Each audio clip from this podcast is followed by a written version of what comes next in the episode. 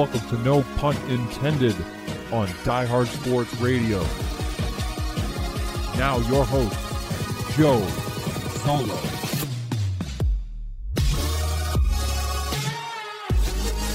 Welcome into No Pun Intended, presented by Club Fantasy.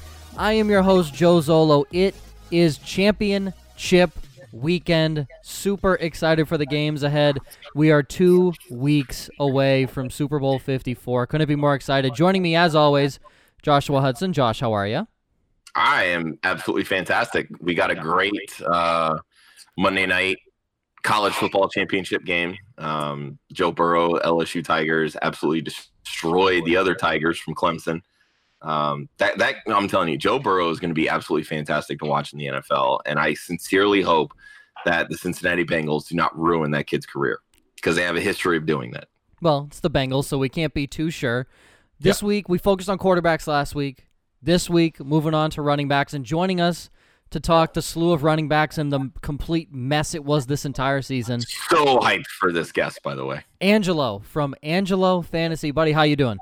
I'm doing well, man. Thank you for having me on. I appreciate it. Thanks for joining us, man. So, Angelo, before we even dive into this, if no one has ever heard of you before, who are you? Where can we find you? What's your background?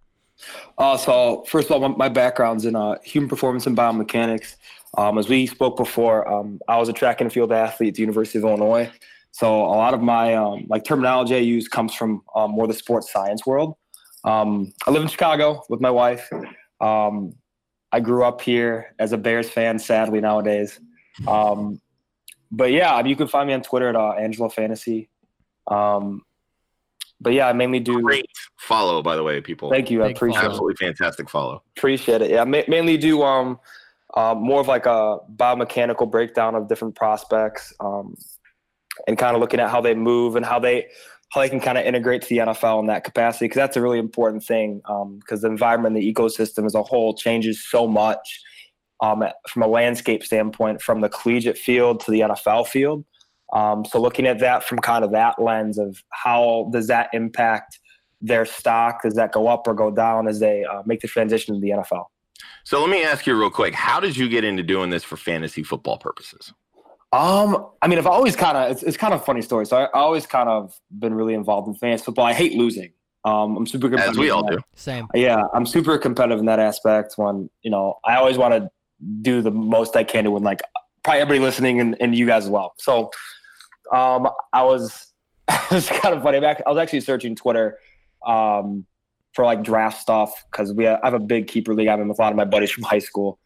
Um, that's my home league, and I was just researching topics after topics. Um, so I had like three picks, you know, three, three, um, three like first round rookie picks, right? So I was doing as much research as I possibly could, and I'm like, man, like all of my buddies have Twitter, right? So I'm like, man, like I really need to make like an another Twitter where they're not going to like figure this out. That I'm like, like, cause I like research them. I'd like, you know, like talk to people, and interact, and things like that, and get their thoughts and opinions.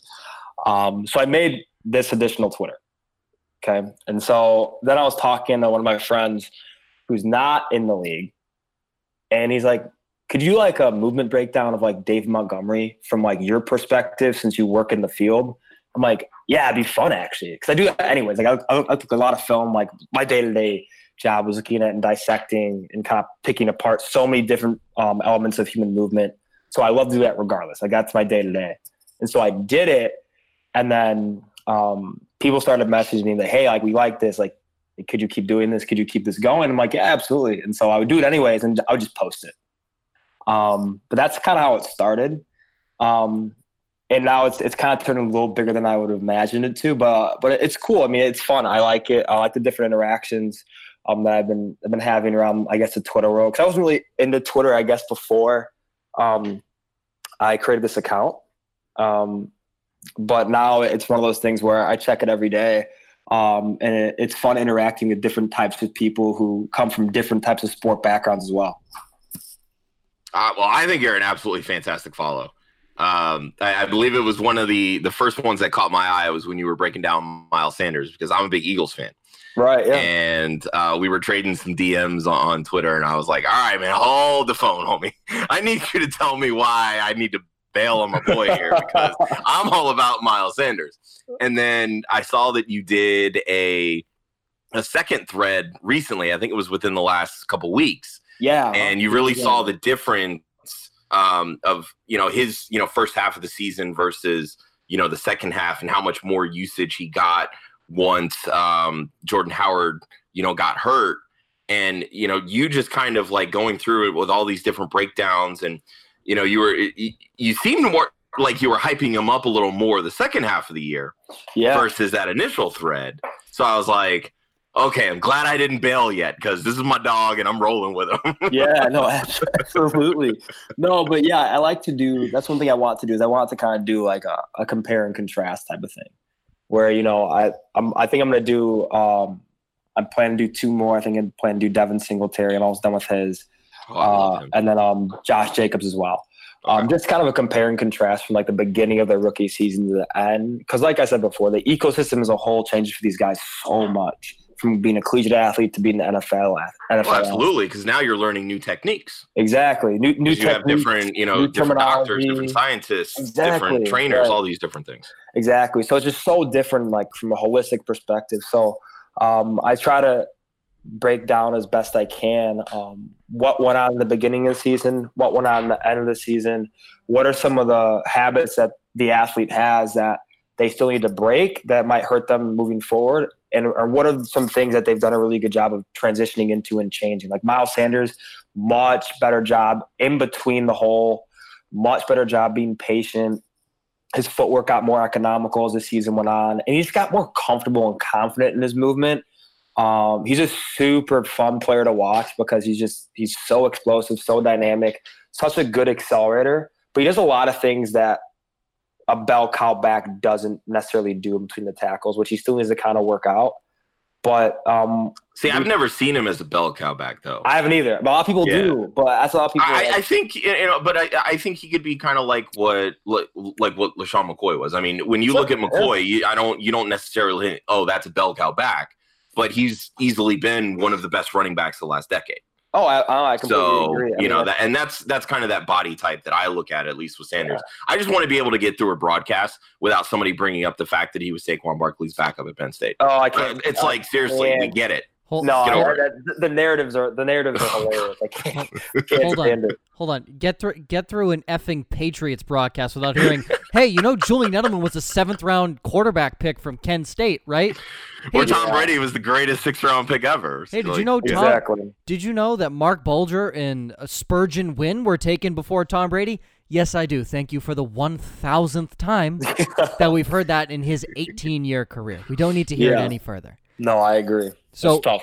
moving into let's let's start with we open the show with what a freaking mess this entire year was at the running back position and to perfectly emulate that looking at josh's josh is this the top 12 preseason rankings beforehand This this was my top twelve, yes, and in parentheses I put uh, where they finished, all right so, so you have that for reference. so I, i'm ju- i'm going to spoil that out of the 12 names on here only 4 of them finished in the top 12 that's how much of a mess this was On a points per game basis or a uh, just end of season total points. End, of season, total points. points. Got it. Yep. Okay. And this is in club fantasy scoring. So uh, before the season, 1 to 12, Kamara, Christian McCaffrey, Saquon Barkley, David Johnson, Joe Mixon, James Conner, Nick Chubb, Ezekiel Elliott, Le'Veon Bell, Todd Gurley, Kerryon Johnson, Mark Ingram. How they finished? Christian McCaffrey blew the freaking competition away. Everyone knows that. Aaron Jones came out of nowhere. Dalvin Cook, I think everyone knew he had the skill. It was just can he stay healthy? Austin Right. Ekeler benefited from the Melvin Gordon injury. Ezekiel Elliott, top five, not surprising. Derrick Henry finished the year extremely strong. Leonard Fournette definitely benefited from a rookie quarterback in Gardner Minshew. Nick Chubb, the only Cleveland Brown to survive the wrath of Freddie Kitchens. Mark Ingram, everyone on this show. Uh, Angelo, I don't know if you were extremely high heading into the season on Mark Ingram, but we were. I was. Oh yeah, we were balls to the wall on Mark Ingram this year. Chris Carson, Saquon Barkley, Alvin Kamara. So, I mean, you look at some of these names, right? Kamara's there, Saquon's there. They probably didn't finish where you drafted them, but Barkley, I think, was actually sixth in uh, Average like points per fourth, fifth, or sixth in points per game. yeah, he he obviously took a hit because he missed half of week three and then the the Three weeks after. yeah the succeeding three weeks. I I think, and I'll I'll just say the biggest surprise in terms of top twelve. Did anyone? I know Melvin Gordon was hurt, but did we really see Austin Ekeler finishing fourth? I didn't. That that's incredible. I mean, incredible. I, I, I knew that he would he would do okay. Like I, I had Gordon preseason as like 40 because I thought, honest to God, he was only going to play like six games this year. Right. He came back a lot earlier than I anticipated, Right.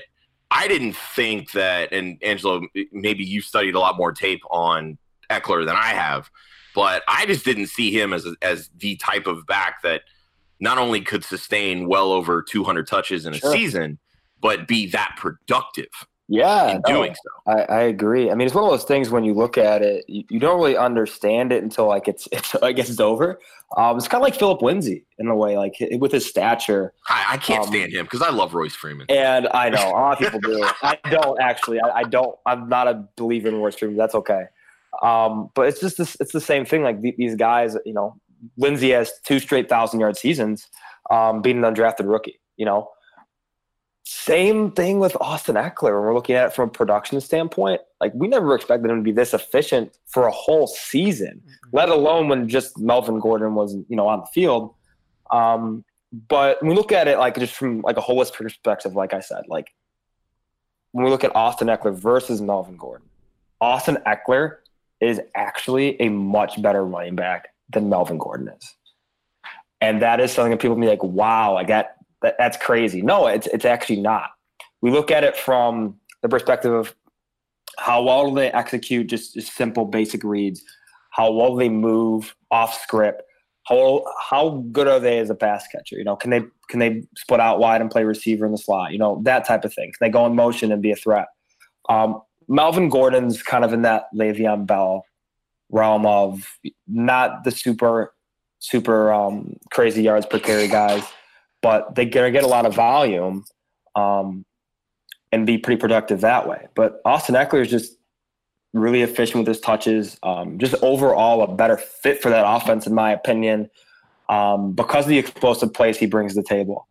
But yeah, I, I didn't expect him to finish RB. It was RB four, I think he finished. Yeah, Um, RB four. I didn't. I didn't draft him in any of my leagues um, that I was in. Um, in Yeah, he was just for me. He was going a lot higher than I wanted to pay the price for. Like everybody was just like, "Oh, well, he's going to be the starter, and that's going to be worth X amount of picks." And I'm just like, just because I mean, look at Kalen Ballage. Just because you're a starter doesn't mean anything. Right. Okay. Yeah, and we didn't know when Melvin Gordon was coming back. I mean, there, And that was the flip side to it. that was well. the thing is you know like in, in a lot of my leagues that were you know auction leagues or you know startups it was like am i going to really spend a large amount of my capital on this guy when i have no idea when the guy who was the bell cow last season and you know melvin gordon was i think he's a 2000 yard guy like that's a that's a big risk so I, it's gonna be interesting to see what they do this year though i think with with um with gordon ekeler because I think Ekeler's a restricted free agent, he is I and then Gordon's an unrestricted. I mean, I think they're going to see the value in having a guy like like Ekeler around. Um, but I don't I don't think they re-sign Gordon. I mean, Oh, I don't think they do either. I think if they wanted to re-sign him, they would have by now. And I agree. After the holdout, it, they kind of showed that you know they don't need him to pair with Ekeler. Uh, I will say this before we move on. Two points that I found very interesting with Ekeler. One of all running backs with over 40 targets last year, he had the highest yards per reception at 10.79, which I found crazy efficient.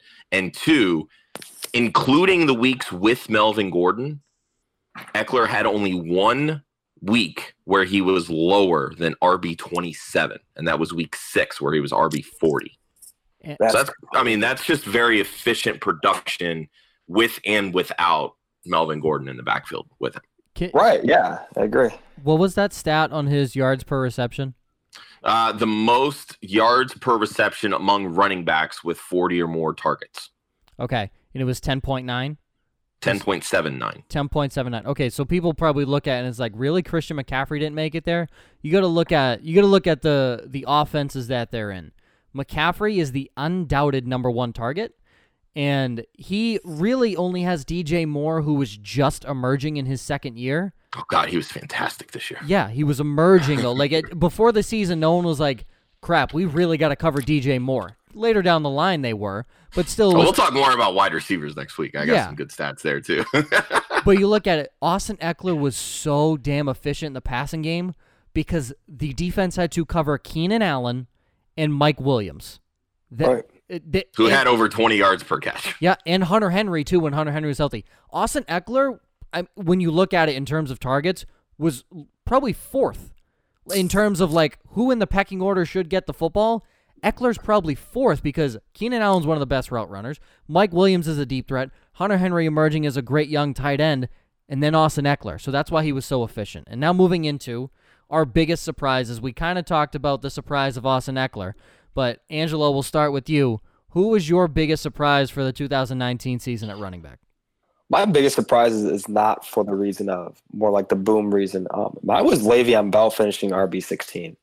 Um, I think that was my biggest surprise, just because he's the only running back I can ever remember, um, in the, probably the past decade, that had zero hundred yard rushing games and zero runs over twenty yards, and still finish in the top twenty of of running backs. Like that that's unfathomable inefficiency. Um, I think the the Jets line was number 31 um, in run blocking efficiency, so that's obviously it's not very good. Um, but he only averaged like 3.2 yards per carry. But that's where the 60s, I think he had 66 receptions. Sixty six. Yeah. Yeah, that's where that comes into play, and that he kind of is the poster child for how valuable are pass catching running backs in PPR formats. I mean, he literally did nothing on the ground but receive volume, no type of efficiency whatsoever, and he was still a pretty solid RB two most of the year. Um, I don't know what they do with him next year. Um, I'm not positive on if I think Gase wants him out, but I don't think Gase ever wanted him to. I don't think he wanted him in to begin with. I do agree with that. Um, I don't think he plays in, in New York next year. And The problem is who's going to take on that contract. see, and that's the problem. Um, running backs in their second contract are tough. well, it's not even that. It's just how it's structured. Well, right, yeah. I mean, he, his second contract is big, Yeah.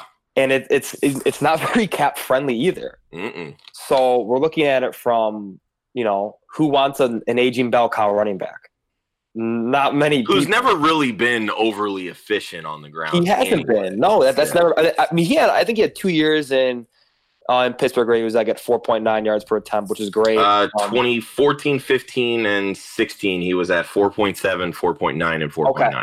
Okay. But I mean, uh, you you know, you look at the Steelers' offensive line as a whole. Like they were they've- top five. been they were top five fantastic, unit. Yeah. So I mean, that makes it. I mean, that's a giant, giant difference. Like his his ecosystem and his environment took a complete 180 from a top five to eight unit in Pittsburgh, a tier one unit, maybe the top end of tier two, to a bottom barrel tier three unit. So he he's not a guy who can kind of function in that in that type of environment as well. Like Saquon Barkley is is, is in a tier three unit right now in um in New, in New York, but and you even see his struggles because I mean, he, he gets most of his yards on one play a game. Exactly, and it's the consistency that we see. People see the yard totals for Barkley at the latter half of the year, and like, wow, like he played much better. It- there wasn't really much, much there for him. You know, he he broke a couple big runs, and it just inflates his whole totals. But the run blocking there in both New York teams is, is a big problem. Um, and for Le'Veon Bell moving forward, that's not a that's not an environment he's going to want to be in if he wants to have the success that he had in Pittsburgh. Yeah, if you had told me just looking at like his fantasy finish and looking at watching him play every single week, if you told me he topped 300 touches, I would have had you drug tested Right. Because I, 245 rushes, 66 receptions, and I feel like he did nothing. Yeah. Like, it's unbelievable, and Yeah. he was still even, you know, top 15, 16 running back. Like that's, yeah, and that's where the phrase comes from: "Volume is king." Yeah. No. Absolutely. So, so looking at uh, Bell's contract before we move on to myself and Josh, biggest surprises. Uh, his dead cap this year is 17 million. He's not going anywhere.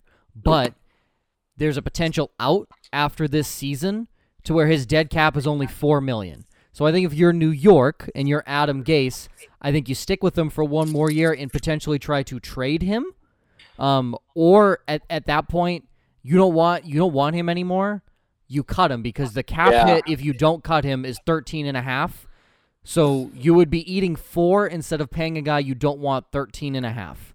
And right. I think that's more. That's I think that's more likely. I'm like I like I said, I think Gase wants him out. He wants out. But are they going to try and are they going to truly find a trade suitor at this point? Probably not. no. I think the Jets would just be better off getting rid of Gase instead of Bell, but that's just I think Completely I think so too. I mean, oh, look at look at Kenyon Drake, Kenyon Drake, DeVante Parker, Ryan Tannehill.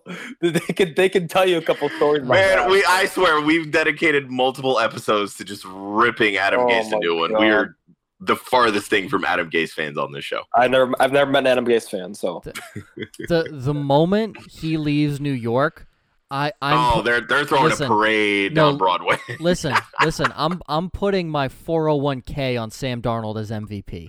I that's guaranteed. What- Someone on New York wins MVP, and it's probably Sam Darnold because uh, he. Uh, let's get off Adam Gase. It's going to go on for too long. I, speaking of awful head coaches, uh, Freddie Kitchens finally gone. The only one that withstood the wrath of Freddie Kitchens was Nick Chubb. And that was kind of my biggest surprise because you look at the offense as a whole, it was awful. From the receivers, Jarvis Landry had a pretty solid season. Odell Beckham did not. He barely went over a thousand yards, and I'm sorry, the thousand yard marker it probably shouldn't be the threshold anymore. It should be like 1,200, 1,300 at this point. Because if Odell Beckham made it over a thousand yards with the crappy season he had, that should not be the mark that we say, yeah, that receiver is good. Odell is obviously still a top 10 talent in the NFL, but a thousand yards does not make you an elite receiver in the NFL anymore. Nick Chubb, what he did with the fact that his coach wouldn't even consistently give him the football was incredible. He finished RB8, and, and remember, Kareem Hunt came in uh, um, after the bye week in week 10. And, and at that point, Nick Chubb's touches did go down a little bit because Kareem Hunt did steal touches in the passing game, but he still maintained a solid stat line. He did have before before Kareem Hunt came in, he didn't have a single game in the sing, in the in single digits. When Kareem Hunt did come in, he had 3 games in single digits. So I think that's kind of interesting looking towards the future of if Kareem Hunt does stay and he's a restricted free agent for Cleveland, they basically just want the first right of refusal. If he, Kareem Hunt stays, I don't think that's good for Nick Chubb. If Kareem Hunt leaves, Nick Chubb's a top 5 running back. That's that's not even a question. right. So that's the biggest factor, especially if you're in redrafts or you're in a dynasty and you're thinking, huh, someone just offered me XXX for Nick Chubb and this guy. I would hold off, consider it, but hold off until you see what happens with Kareem Hunt. I don't care who else comes into that offense. It doesn't matter to me unless it's an all pro running back, which it won't be. Nick Chubb will be a top five back as long as Kareem Hunt's not there. And that, that to me was the whole biggest surprise of how well he played, even with Hunt in the lineup, and with how bad the offense was, considering they had to play from behind in almost every single game. And normally, when you play from behind, your running back does not benefit. So, how he withstood that, I thought was a, a true testament to how good of a talent this guy actually is. So, Josh, Angelo, before we move on to Josh, Josh's, anything to add on Nick Chubb? No, I mean that's that's pretty spot on. Um, I mean, I I th- I think the one thing that was kind of a saving grace too is his offensive line was I, I think tier one in run blocking, and that's going to be big for him going forward, especially with Couldn't pass Stefanski. block save their They lives. couldn't pass block, save their lives. No, they could not. But Stefanski at the helm now, Uh, That's going to be interesting. like I hate that's going that. to be. I, from his from a Nick Chubb specific standpoint, that is about as good as it gets because look at where Stefanski came from, Yep. Minnesota. Okay. He organized and engineered that offense around Dalvin Cook's success. They don't use two running backs, they use Dalvin Cook. And I think that we're going to see the same thing in Cleveland. I would be surprised if Kareem Hunt stays for two reasons. A, I don't think Stefanski is going to want to engineer his offense around two running backs. Mm-hmm. He had six, he had a ton of success this year in Minnesota with with um, Dalvin Cook and the Vikings. I don't think he's going to want to re-engineer that for next year. It could be wrong, but also if you're Kareem Hunt, why would you stay? You've proven to be a three down um, workhorse type back in Kansas City. And I think he goes to a place like Atlanta, like Kansas City, who does need a running back pretty poor, pretty badly. Um, and the running backs in Kansas City and Atlanta didn't perform up to expectation this year, and partially it's because the offensive line was, I think, in a bottom tier uh, tier two unit for. Um, well, yeah, both the both the first round picks that Atlanta exactly. drafted for offensive linemen got hurt. Exactly. So, I mean, I think there's going to be a big. I mean, I think we're going to see Atlanta. I'll take a big step forward um, with their offensive line next year in 2020. I think that's a landing spot for Kareem Hunt for sure. Definitely. I will say this about Nick Chubb. Um, it, the carries alone from weeks 13 through 17, no 20 plus carry games. Yeah. Um, but he had more 100 yard rushing games with Kareem Hunt than without. He had four after Kareem Hunt came through. He only had three the first half of the season. That's interesting. Yeah.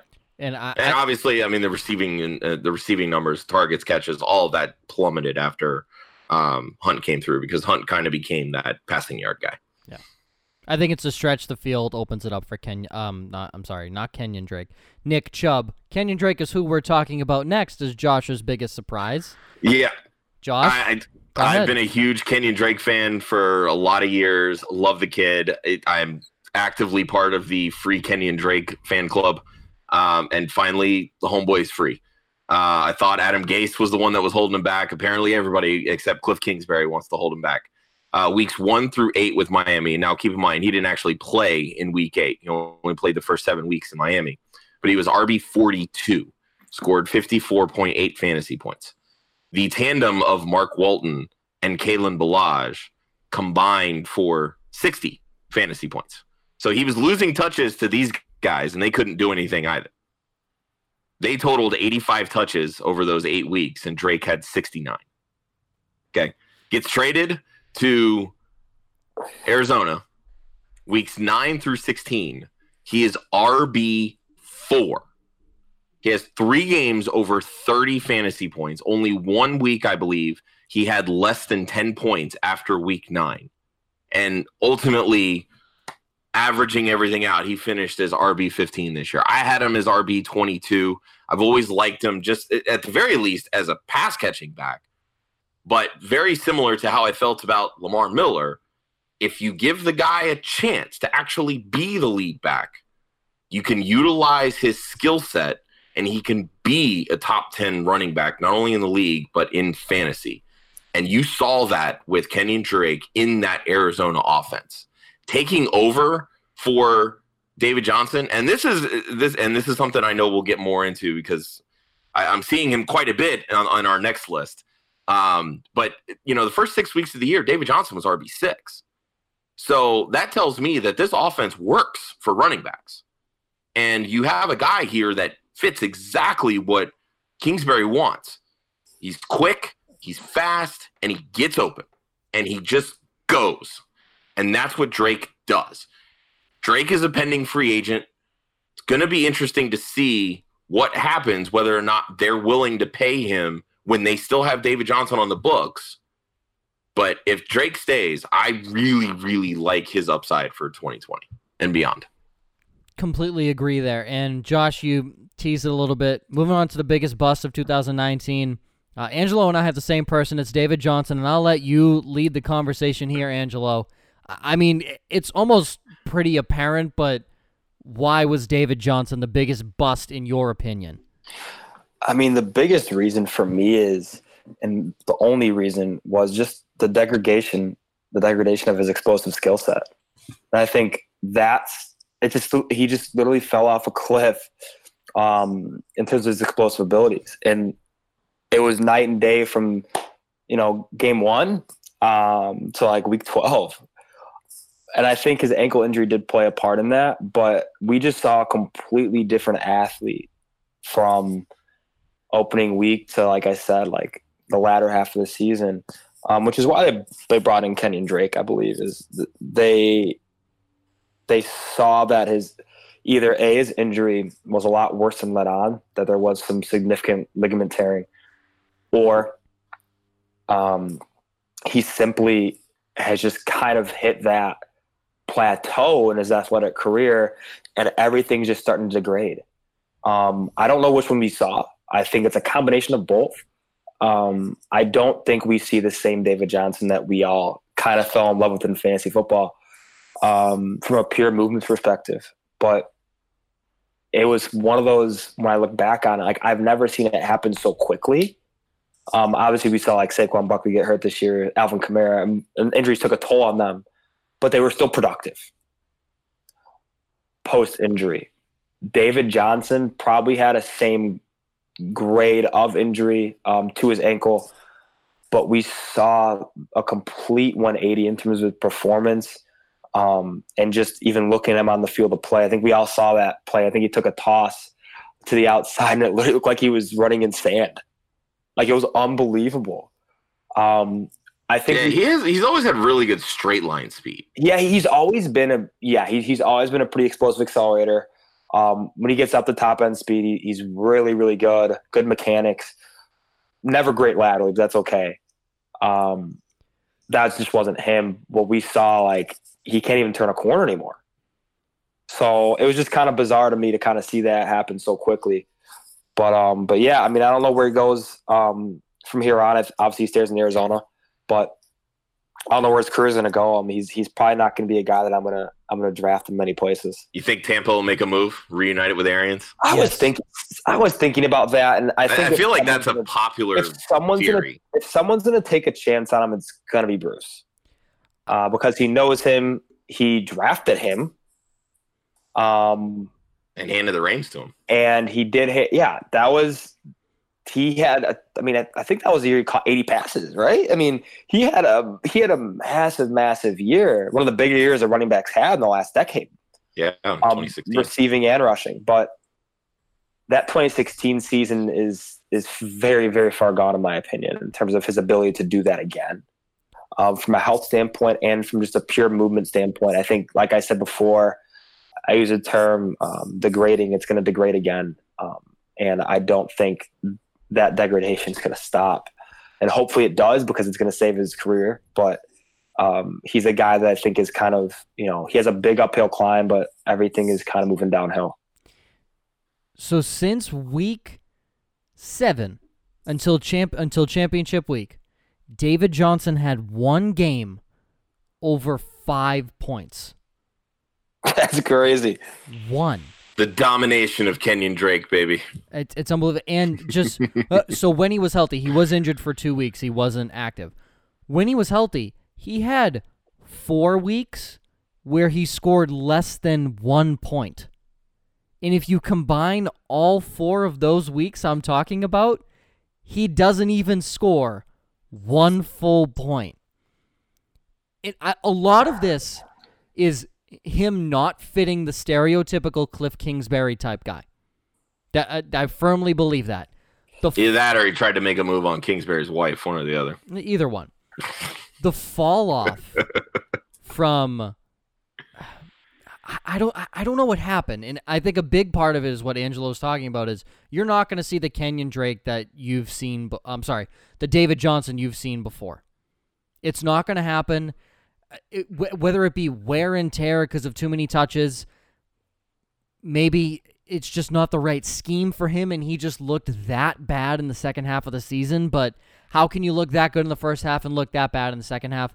I don't know. It's normally the other way around. You'll normally pick it up in the second half instead of lose it all. I don't think he's done. I think the perfect landing spot for him is Tampa Bay because my God, they have not had a running back in what feels like forever. So I, I think David Johnson will get traded, And I sadly don't think Arizona is going to get a good return for him. I think at best they'll get a fourth round pick. Now oh, that's stretching it when you factor in that contract. I, I, I'm just Yeah. saying. I'm just saying. I, I think at They might best, get a conditional seventh if they're lucky. I'm just saying. I think at best you get a fourth round pick because he still ha- he still has talent. I firmly believe he still has talent. It's not all there, but he still has talent to be a top guy in the league when it comes to relying on him out of the backfield. With the contract, like you just said, in the fact that Cliff Kingsbury basically said, "Yeah, we don't need you." I'm sorry, you're not going to get a lot for that guy. It, I'm being generous with the fourth round pick, and that's solely based on talent. I think his talent alone would get him a second rounder, but you take everything into account, at best, you're getting a fourth. So I don't know where he ends up, but if he ends up in Tampa, I don't know what the quarterback situation is in Tampa Bay. If they keep Jameis Winston, if they don't, but either way, I think he's set up in a good spot because Bruce Arians knows how to use him. Like we just talked about, drafted him, gave him the keys to the kingdom. So he knows what he's doing with David Johnson, and that's what I like. If he ends up anywhere else, I'm not too sure. Josh, your biggest bust of 2019, and I can attest very much so, being a Patriots fan, how freaking bad Sony Michel is. Yeah, I was just kind of going through and looking at like my preseason rankings and some stuff that I remember some people uh, talking about. Yeah, everybody was like, you know, Sony Michel has the chance to lead the league in rushing touchdowns. And you know what? Based on what we saw towards the end of last year, how much the Patriots were running the football in a way to kind of take pressure off of Tom Brady, and they were doing it well. That just was not there this year. Maybe it was a combination of you know, ineffectiveness that Michel just really isn't the first round pick that they thought he was. Maybe it was the fact that they lost Gronk and his ability as a blocker, or the fact that they lost James Develin so early in the season. But Sony Michel couldn't even top four yards per carry, didn't rush for a thousand yards, and he only had seven touchdowns, three of which came in one game. He had one touchdown after week seven. I mean, you want to talk about an absolute disappointment. I mean, I did a I did a dynasty startup draft uh, in the offseason, and Sony Michel went in like the second round. That's tough. Like you cannot feel good about that pick at No. all. That's tough. That's almost like taking Marcus Mariota with the first overall pick in a dynasty draft in 2017. Oh, Oh. Angelo, Angelo, you laughed. That was me. That was me. Oh, yeah, I- I- this I- is Joe's. I this was Joe's first So, foray listen. into dynasty. Listen, So, listen. I played it like a game of Madden where all the quarterbacks go in the first round. And I'm That's like, you know what? I'm gonna take someone I think is gonna be good in the future. What I what I didn't realize at the time was that Ryan Tannehill was gonna come in and swoop his job. That's the one thing I didn't really. hilarious. I don't every really- time we tell this story, I, I laugh and then cry because I know our ratings just go way down after that because the credibility is all lost. Well, no, because I, I say every show, and if you're if you're just starting to listen to us after about almost two years, uh, I am not good when it comes to drafting startup dynasties, but I'm very good in rookie drafts, and I'm very good in redrafts. So that's that's my strong suit. Dynasty, we're still figuring it out. I'm playing it like Madden when I need to not play it like Madden. That's my biggest issue. funny. um, but just quickly on Sony Michel before we move on to kind of looking ahead towards 2020. Uh, Josh, you nailed it. The injury to James Develin, the loss of Rob Gronkowski. Uh, I'm sorry, you add those two guys back in there. Sony Michel eclipses a thousand yards by week 10. That's not even close. Sony Michel did not show the same burst, the same speed, the same entire Anything. package that he even showed a little bit of last year and definitely what he showed at Georgia. And I mean, if you watched the AFC divisional game and you watched the three plays from the one yard line, first play, outside zone, which again, I hated every single play that they ran, should have just ran it up the gut or, or sneaked it with a quarterback who was a 96 uh, percent when it comes to getting a first down or converting on a third or fourth down on the QB sneak, but neither here nor there. Sony Michel ran an outside zone. Was the blocking great? No. But Sony Michel decided, hey, you know what would be better than trying to dive for the end zone or run full steam? let me stop at the three yard line, really think about it for a good like three, four seconds, and take a two yard loss. Then Rex Burkhead they put in because you know that was the smart move, and Rex Burkhead gets him back to the one yard line. So you know what they do? They, They put back Michel back in again because Josh McDaniels is an idiot. And then he goes back in, and what does he do? His controller turns off at the three yard line again. Like it's unbelievable. it's unbelievable. Like Sony, fall forward, fall for. I don't care if you are stopped at the three. The ball should be at the two. I don't. Derrick Henry is stopped at the five, and the ball ends up on the one because he falls forward. Ju- just fall forward. You have to get an effing yard. in Sony He's Michel also as big do as a tree in the wed- redwood forest. Like, come on, man. I- I don't care. I, I, I don't care. And, any, That's name me funny. name me a good running back. What do they do? Fall forward. They do. They fall forward. That's not wrong. Like like you look at pro. I don't know. Uh, ten percent of Christian McCaffrey's yards every single game probably came from him leaning forward. You want to know how many yards of Sony Michel came from him leaning forward? Negative 50, because I can probably count the amount of times he actually fell backwards because he just neglected the whole thing of gravity and putting the ball, you know, towards the first down. I think he caught Mohamed Sanu syndrome when Sanu couldn't figure out what the first down marker was until week 17. So, oh, God, this is absurd. Running backs on the radar for 2020 before I absolutely blow a gasket in That's my actually apartment right now. hilarious. Oh. Oh man. All right, You can tell he's a Patriots fan. I can tell the passion was there. That- pile of garbage first round Oh pick that my guy is. At least That- at least N'Keal can get in the end zone, Sony. My God. Angelo, looking towards 2020. Uh, who is on your radar as potential breakout candidates? We're not talking like, hey, draft Christian McCaffrey, because that's an obvious one. We're talking like maybe guys that could sneak into the top five, or someone that you may see as like, hey, he could be an RB two, but he definitely has the upside to be an RB one. Who are you looking at? Sure. I think my two my two big guys here are Joe Mixon for one, um, and then Dave Montgomery's my other. Besides those two, I'd say James Conner or whoever is the Steelers starting running back come 2020. Um, that's more because of Mike Tomlin's system, um, not the talent of the player. Um, Joe Mixon, uh, to start off, I think he, you know, the, the offensive line issues, um, first and foremost, the injuries uh, to Williams, um, and as well as um, a couple others on the line throughout the year. I think what we're going to see is Joe Burrow coming in there. Hopefully, I'm thinking it's going to be Joe Burrow. Um, I think they're Just watch the Bengals find a way to screw Oh that up. God, that'd be terrible. He's gonna say the wrong thing at the Senior Oh Bowl or the Combine or something, and they're gonna be like, you "Nope, lock 'em in. you're blacklisted." you just you just lock him in right now. But um, but no, I think we saw towards the end of the season how important Mixon is to that offense, and I think he's he's the vocal point of that offense. He Um, was moving- RB four from moving forward, to yeah. sixteen. exactly, and uh, his he, he he was running behind the tier three line, um, and similar to his rookie season, he they didn't get a lot of help um, from his offensive line, and that's the biggest thing that I think is going to change in 2020. I think their pieces are going to get healthy. I think they're going to um, they're going to find a way to acquire another veteran free agent, and I think as a whole, their offensive their offensive units can become much much better at scoring points consistently and, and getting in the red zone. Um, but as a talent, Mixon to me is a top four or five talent in the NFL at the running back position. Um, I, absolutely love Joe Mixon. I love his game. Um, I love everything about what he does um, on a down to down basis, but I don't like his ecosystem. I don't like his environment, but I'm starting to like it a lot more with Joe Burrow coming into town next year, hopefully. Um, but I think he'll do a fine job next year. I mean, I project he'll be a top five running back next year.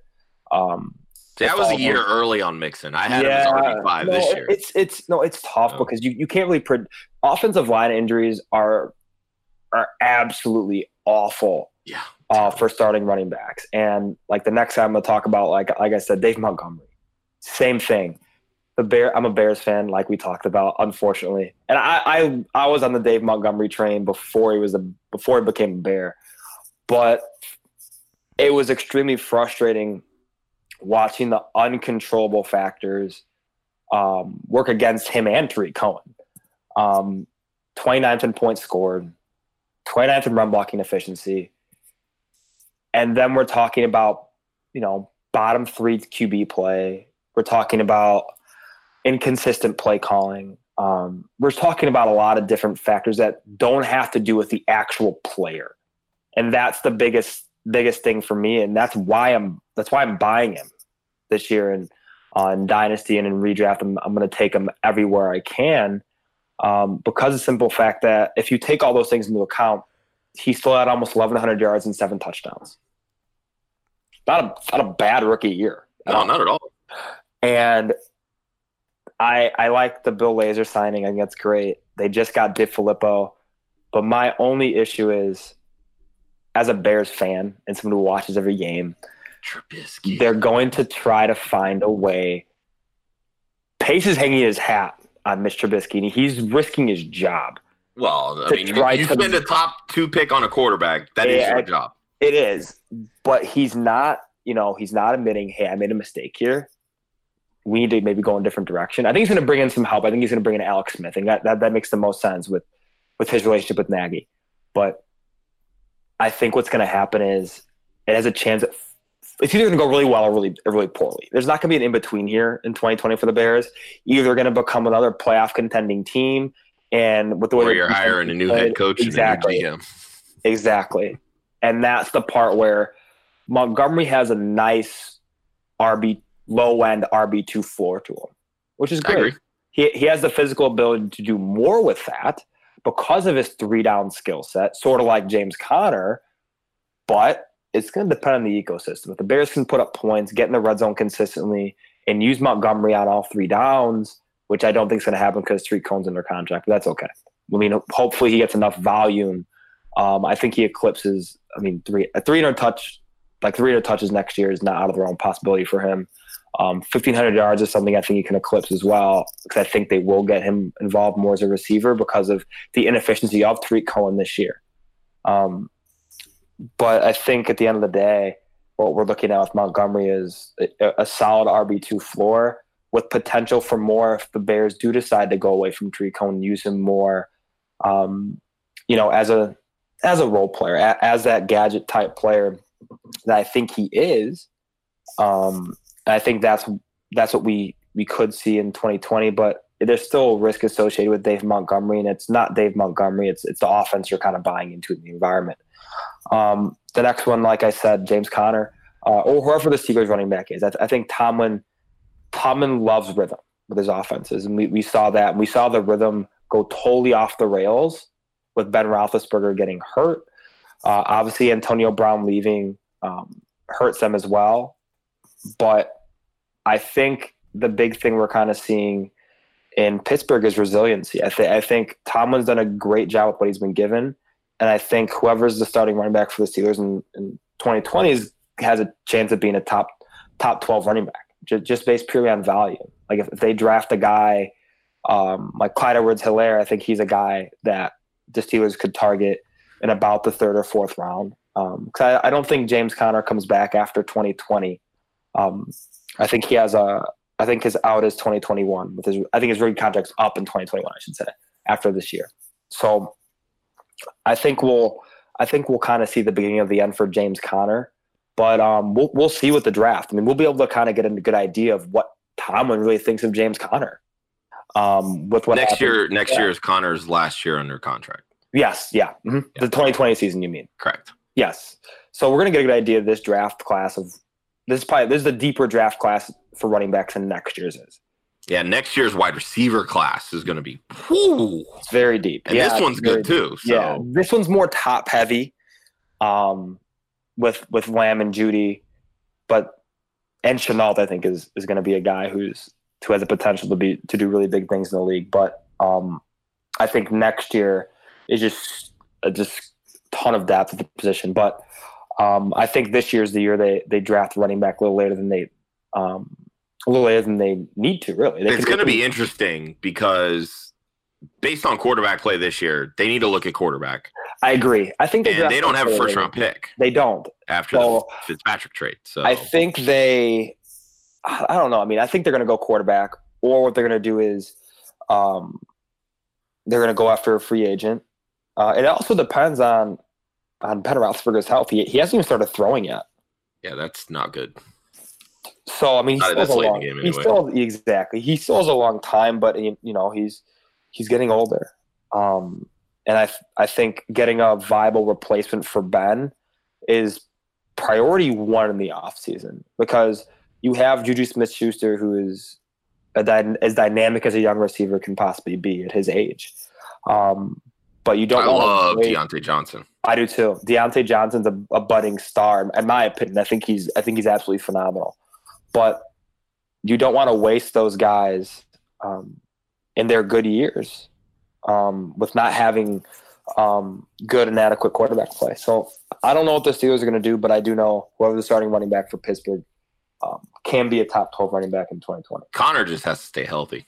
Yeah, that, that's his biggest the thing. big It's it's It's two straight years now where he's missed chunks of games because of injury. yeah. No, I I agree, and he's he came out of a lot of games this year. He was banged up all year long. Yeah. Um, and he's not like he's not injury prone. But one thing that we don't talk about, and it is a reason we don't talk about it, is when you because he, he battled cancer, right? Mhm. Yep. He's much more susceptible to soft tissue injury, um, joint problems, because of what his nervous system endured during that time. So people calling him injury prone, like I've seen all that stuff thrown on Twitter- and it's it's it's not the case. It's just, it's just his body went through Kind of the same thing with Eric Berry. the most exactly the most intense thing your body could possibly go through without death, essentially. Yeah. And that takes an absolute toll on your nervous system um, and everything else. So um, I just I, I think James Conner can be healthy, and I think he can play thirteen to 13 game season. I think he can play 13 games in a season. I think that's that's his ceiling there. But I I take that from a top 15 running back. yeah, I exactly. I, I think his longevity is what we're looking at. His career longevity. Um, I'd be surprised if he's still playing in the NFL at 30.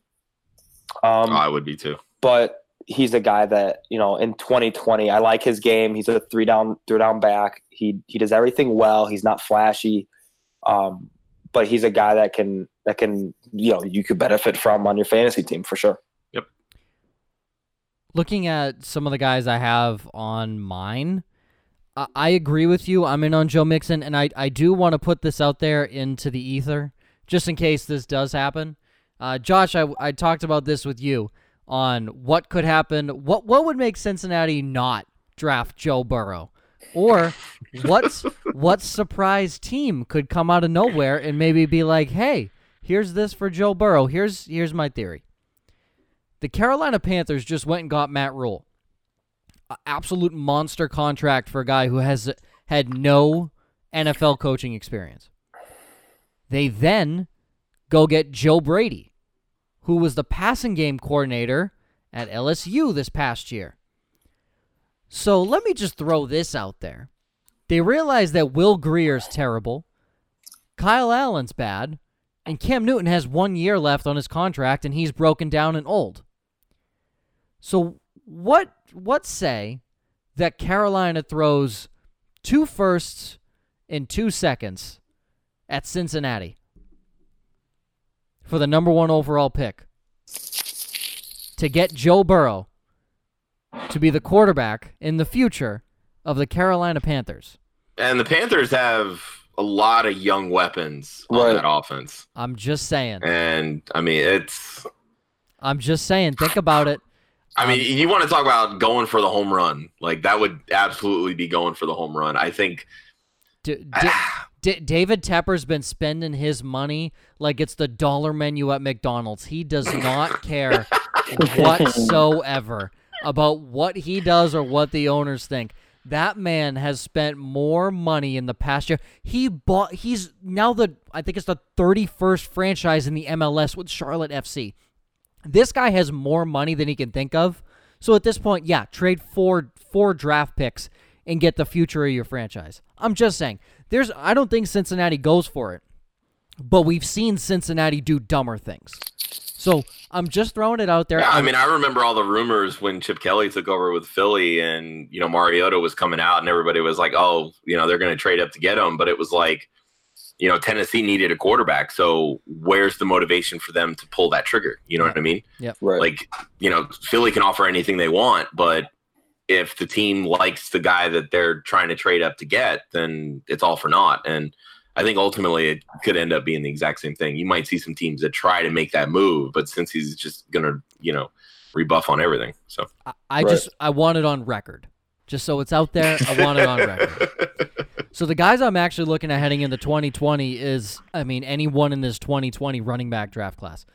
just going through some names: D'Andre Swift, Georgia; Jonathan Taylor, Wisconsin; Travis Etienne, Clemson; Zach Moss, Utah; Chuba Hubbard if he comes out of Oklahoma State. no, he's already staying. He's already He's declared staying? he's staying. Yeah, right, so we'll take him out. J.K. Dobbins, uh, Ooh, he's good. Najee Harris, LaMichael P. He's Ryan. staying too. Is Najee Harris staying? Yeah. Yep. Okay. Uh, Lamical Perine, who I actually like a lot. Um, but I mean, that's just some of the AJ Dillon from Boston College is coming out too. He'll be like more towards like later middle rounds. He's a very good running back. There's a lot of guys this year that are coming. You coming forgot out. one of the favorites from the national championship game, Clyde Edwards Helaire. Yep. oh, he's a lot of people are really getting. I think he's going to be a, a very fast mover up the draft board. A lot of people are drooling over that hundred percent agree with that. He's the best receiver in this draft class, and he is as we'll as we'll talk about later. Uh, he's one of the guys, one of the only guys in this draft class I think that can make an immediate impact on day one from wherever he goes, and that makes a massive difference in this league when we're talking about ecosystem, environment, and landing spot. How does that impact where the player is going in terms of his trajectory? Um, and I think Edwards Helaire is one of those guys that he's going to have an immediate impact on day one. So without even, I mean, if you have never watched a down of college football this year outside of the national championship, uh, basically like myself, I've watched a game here and there. But you even just look at the schools. D'Andre Swift hails from Georgia. There's three. Well, we'll not count Sony Michel. There's two high quality running backs in the NFL that have come from Georgia in the last five years. Jonathan Taylor, Melvin Gordon went to Wisconsin last time I checked. Correct? Yep. Okay. Yeah, Yep. he did. Uh, Montee Ball also came out of Wisconsin. Uh, I don't know So Ron Dayne, man. Don't forget him. James White. James, James White. White, Oh, yeah. my boy. Uh, J.K. Dobbins out of Ohio State. Yeah, Ezekiel they've been Elliott. a feeder system of late. Exactly. So you you have a lot of these guys that are coming from pristine colleges that are known for producing running backs, and I think that's a big thing for me. So I, again, I don't know where these guys are going to end up, and that's definitely going to sway my decision on who I think pops up more and who I think has a better year. I'm, but I mean, any of these guys, they're unreal. The skill that they possess. Uh, Edwards Helaire isn't on the list that I'm looking at. Um, I don't know why, but he's Throw it away. It's a bad list. uh, it was fir- first list I found on Google. So it was all of them gonna be impact from day one, and they and you got to imagine too. They're probably most of them are going to be on some pretty good teams because running backs aren't really taken super high anymore unless you're the New York Giants. So that's you just got to think like there's not a lot of running backs that warrant a top 5 even a top 10 pick. One of these guys might, I don't know who it's going to be. It depends Hey, on whoever lands in. Kansas City, they're going to be RB one. Immediately. Absolutely immediately. Josh, moving on to your side of things, who's on your radar for and keep this quick. 2020? We've talked about a couple of these guys. Kenyon Drake, obviously, we know how high on him I am. Uh, Kareem Hunt, um, Angelo, you mentioned it. I, I Atlanta actually, I, I wasn't really thinking that, but Atlanta could be one of those spots. You know, if they're able to get out from under Freeman's contract, but they definitely need a younger uh, workhorse there, and we've seen how workhorses can work in that that system that they have there, and it, it just he needs to break away from Cleveland. He breaks away from Cleveland, he's a top twelve running back. I, I honestly I don't really care where he lands because he'll find a way to take over for somebody. But another guy that I'm looking at, probably a little more under the radar. How about Justice Hill? A lot of people were talking about him. A lot of people were talking about him um, towards the beginning of this past season. Uh, we actually had Ryan Weiss on from the Fantasy Footballers last year. Uh, he'll actually be on with us in a couple weeks, but he was a lot higher on Hill coming in than Ingram. just from the speed aspect. I mean, you look at what the Ravens brought to the table in the offseason, how much speed they added to complement Lamar Jackson. I was really surprised that they didn't use Hill more than they did. They used Edwards more in tandem with uh, Ingram. But just looking at the late season calf injury that Ingram suffered, he's going to be 31 next year. Right. You need to be able to take some pressure off of him, and you give him, you give that team and that offense fresh legs with four four speed. Watch out. Yeah. No. I think he would. He's more for me a late round flyer this coming year than he was this past year. Oh, I, I think absolutely. I mean, you hit the nail on the head. I mean, he was um he was in um the tier. He was in the bottom of tier two for my running backs last year um, for rookies coming out of 19's class. And I, I, I love his game. I think he's he fits really well in uh, in Baltimore's offense because all the focus is going to be on Lamar Jackson, right? Absolutely. And also, um, their team is at the top of tier one. They're a top three team in run blocking efficiency and line adjusted yards. So we're looking at a top tier rushing offense in the NFL. But the thing that's going to be tough with Hill is going to be can he be um, a pass catcher? Like, what's his pass catching ceiling? He, ceiling, and he did have he had some of those traits coming out of college that kind of kind of like Miles Sanders in the fact that they weren't really polished pass catchers, but they can use their natural acceleration qualities uh, to separate from linebackers. They But- just don't target, But they don't target the often. running back as Yeah. they don't target the running back very much. Well, they've Um, got three tight ends to feed. Exactly. Yeah, that's true. that is true. Um, but no, I, th- I think that he's he can be a very good complimentary piece next year in 2020. But he's definitely a guy that I'm I would take a late round flyer on because Ingram's not getting any younger. Um, and obviously, th- this is probably I would be willing to bet this is the best season that Ingram will have out of the next two or three. I agree. I would 100% agree on that. We're running up against the clock here. So, looking at bold predictions for the upcoming season at the running back position, we'll go through quick. Angelo, what's your bold prediction for 2020? Um, I think I made it earlier, but um, Joe Mixon, Joe Mixon finishes as the top five running back. Mine, uh, Angelo stole mine, so I had to go with a different one. But Thievery. I know, right? Um, I'm gonna go with a rookie running back ends up in the top five. I don't know which one. Like I had just Okay. said, Yeah. uh, it it depends on where they fall, uh, who goes where. If I if I think their skill warrants it, but someone's gonna end up in a really good position, and whoever it is is going to benefit greatly, and they're gonna end up in the top five.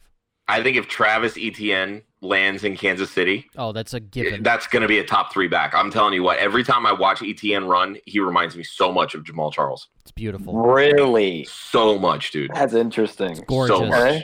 He he's So so fast too, so fast. Acceleration is fantastic uh, with him. Josh, uh, your bold prediction: Uh, Kenyon Drake, top ten running back, 2020. if he stays in if Arizona, he stays in Arizona, yes. that's the big if. And There, the, there is definitely an asterisk there, but I think with looking at how well he performed towards the end of the year, I, I, I think Arizona would be very irresponsible if they didn't do what they could to re- bring him back. and last thing, a look at the 2020 running back class. We've talked about it a little bit. We'll go through. Who do you think is going to be the best prospect for this draft heading into the 2020 fantasy football season? And you can only give me a 30 second spiel, no longer. Angelo, we'll start. Perfect. We'll start with you. Who do you think is going to be the best or the best guy to make an impact as a rookie in fantasy football in 2020 at the running back position? Uh, I think it's hands down D'Andre Swift. Um, I think there's gonna be a reason why he's. I think he might be the only running back picked in the first round um, because he's the most versatile back in the class. Uh, I think he's the best combination of runner receiver. Um, I think we also have um, Clyde Edwards-Helaire in that conversation, but he's more receiver than runner. But I think Swift's the best combination of the two. Uh, he has really unique qualities when it comes to being um, extremely economical when it comes to his movement. Um, he's a little like Alvin Kamara in the way he moves stylistically, and I think that teams are going to really like that, and teams are going to like his versatility. Um, but I think he's the one guy that I'm looking at above all of them um, that can make an impact from day one and make an impact in fantasy football from day one as well. Josh, who do you think can make an impact?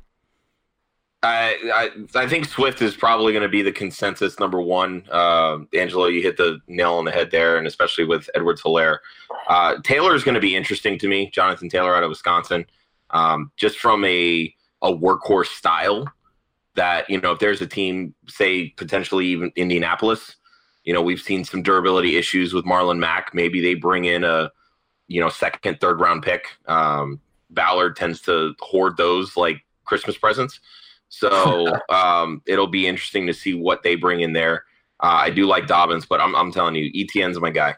I just every time I watch him, man, it's just like, oh god, I, it's yeah, he's orgasmic to me right now, and I'm I'm all in on him. Etienne, I agree on Etienne. I'm gonna go on a different note and a guy that may people may not be thinking about. Zach Moss from Utah. Interesting. Okay. I think if he ends up, I just didn't want to go with what you guys have said. I think I think it's by far it's Swift and Etienne are my top two, but going with Zach Moss because he may not be the fastest. His projected 40 time is roughly about a four or five. He's 5'10", 215. He's built like a truck, and he's just he averaged six yards per carry, 1,400 yards, 15 touchdowns. He also yeah, Pac-12 defenses, man. Gotta love Pac-12. the other thing too, he had 28 catches, which I know doesn't sound like a lot, but for college football, college football, it is kind of a lot, yeah, though. that is a lot. For it feels like with some of the running backs that come out nowadays. exactly for for almost 400 yards and two touchdowns, so we know he can do both, and he's not going to be a high pick. So he's going to go in the second or third round, but he's going to go to a solid team, in my opinion, because I don't think he's going to be a high second round pick. I think he's going to be a mid, maybe late second round pick. So at that point, Really? Okay. I think at that point he's going to go to a really good team. And if he, even if he's not, he's either he's either a late first round pick or a mid to late second round. I don't think anyone takes him in the early second. Which I, Zach Moss? yeah, Really? I, I I see him more in the. I think he's gonna be a fourth, fourth or fifth round pick. I was gonna say I see him more as a third, fourth, and I think it's more so just because of the depth of the position Yeah. tends to shove talented guys back because Right. they'll they'll try to reach for other positions that aren't as deep. I agree. He's a good back. He he he reminds me a lot stylistically of James Conner. Um, yeah. but I mean, he's a good back. But I I, I could I can definitely see a team um going up and they, they want a more of a bell cow. Tampa's a team that I that might be um, betting on a guy late like him, um, but doesn't want to take a guy early. Um, Yeah, especially after taking Ronald Jones two years ago in the second.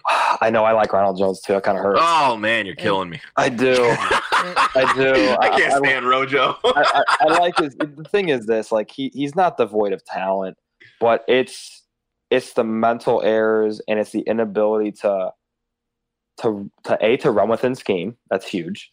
Uh, he's gotten a lot better at that this year, and b he still has not picked up pass protection.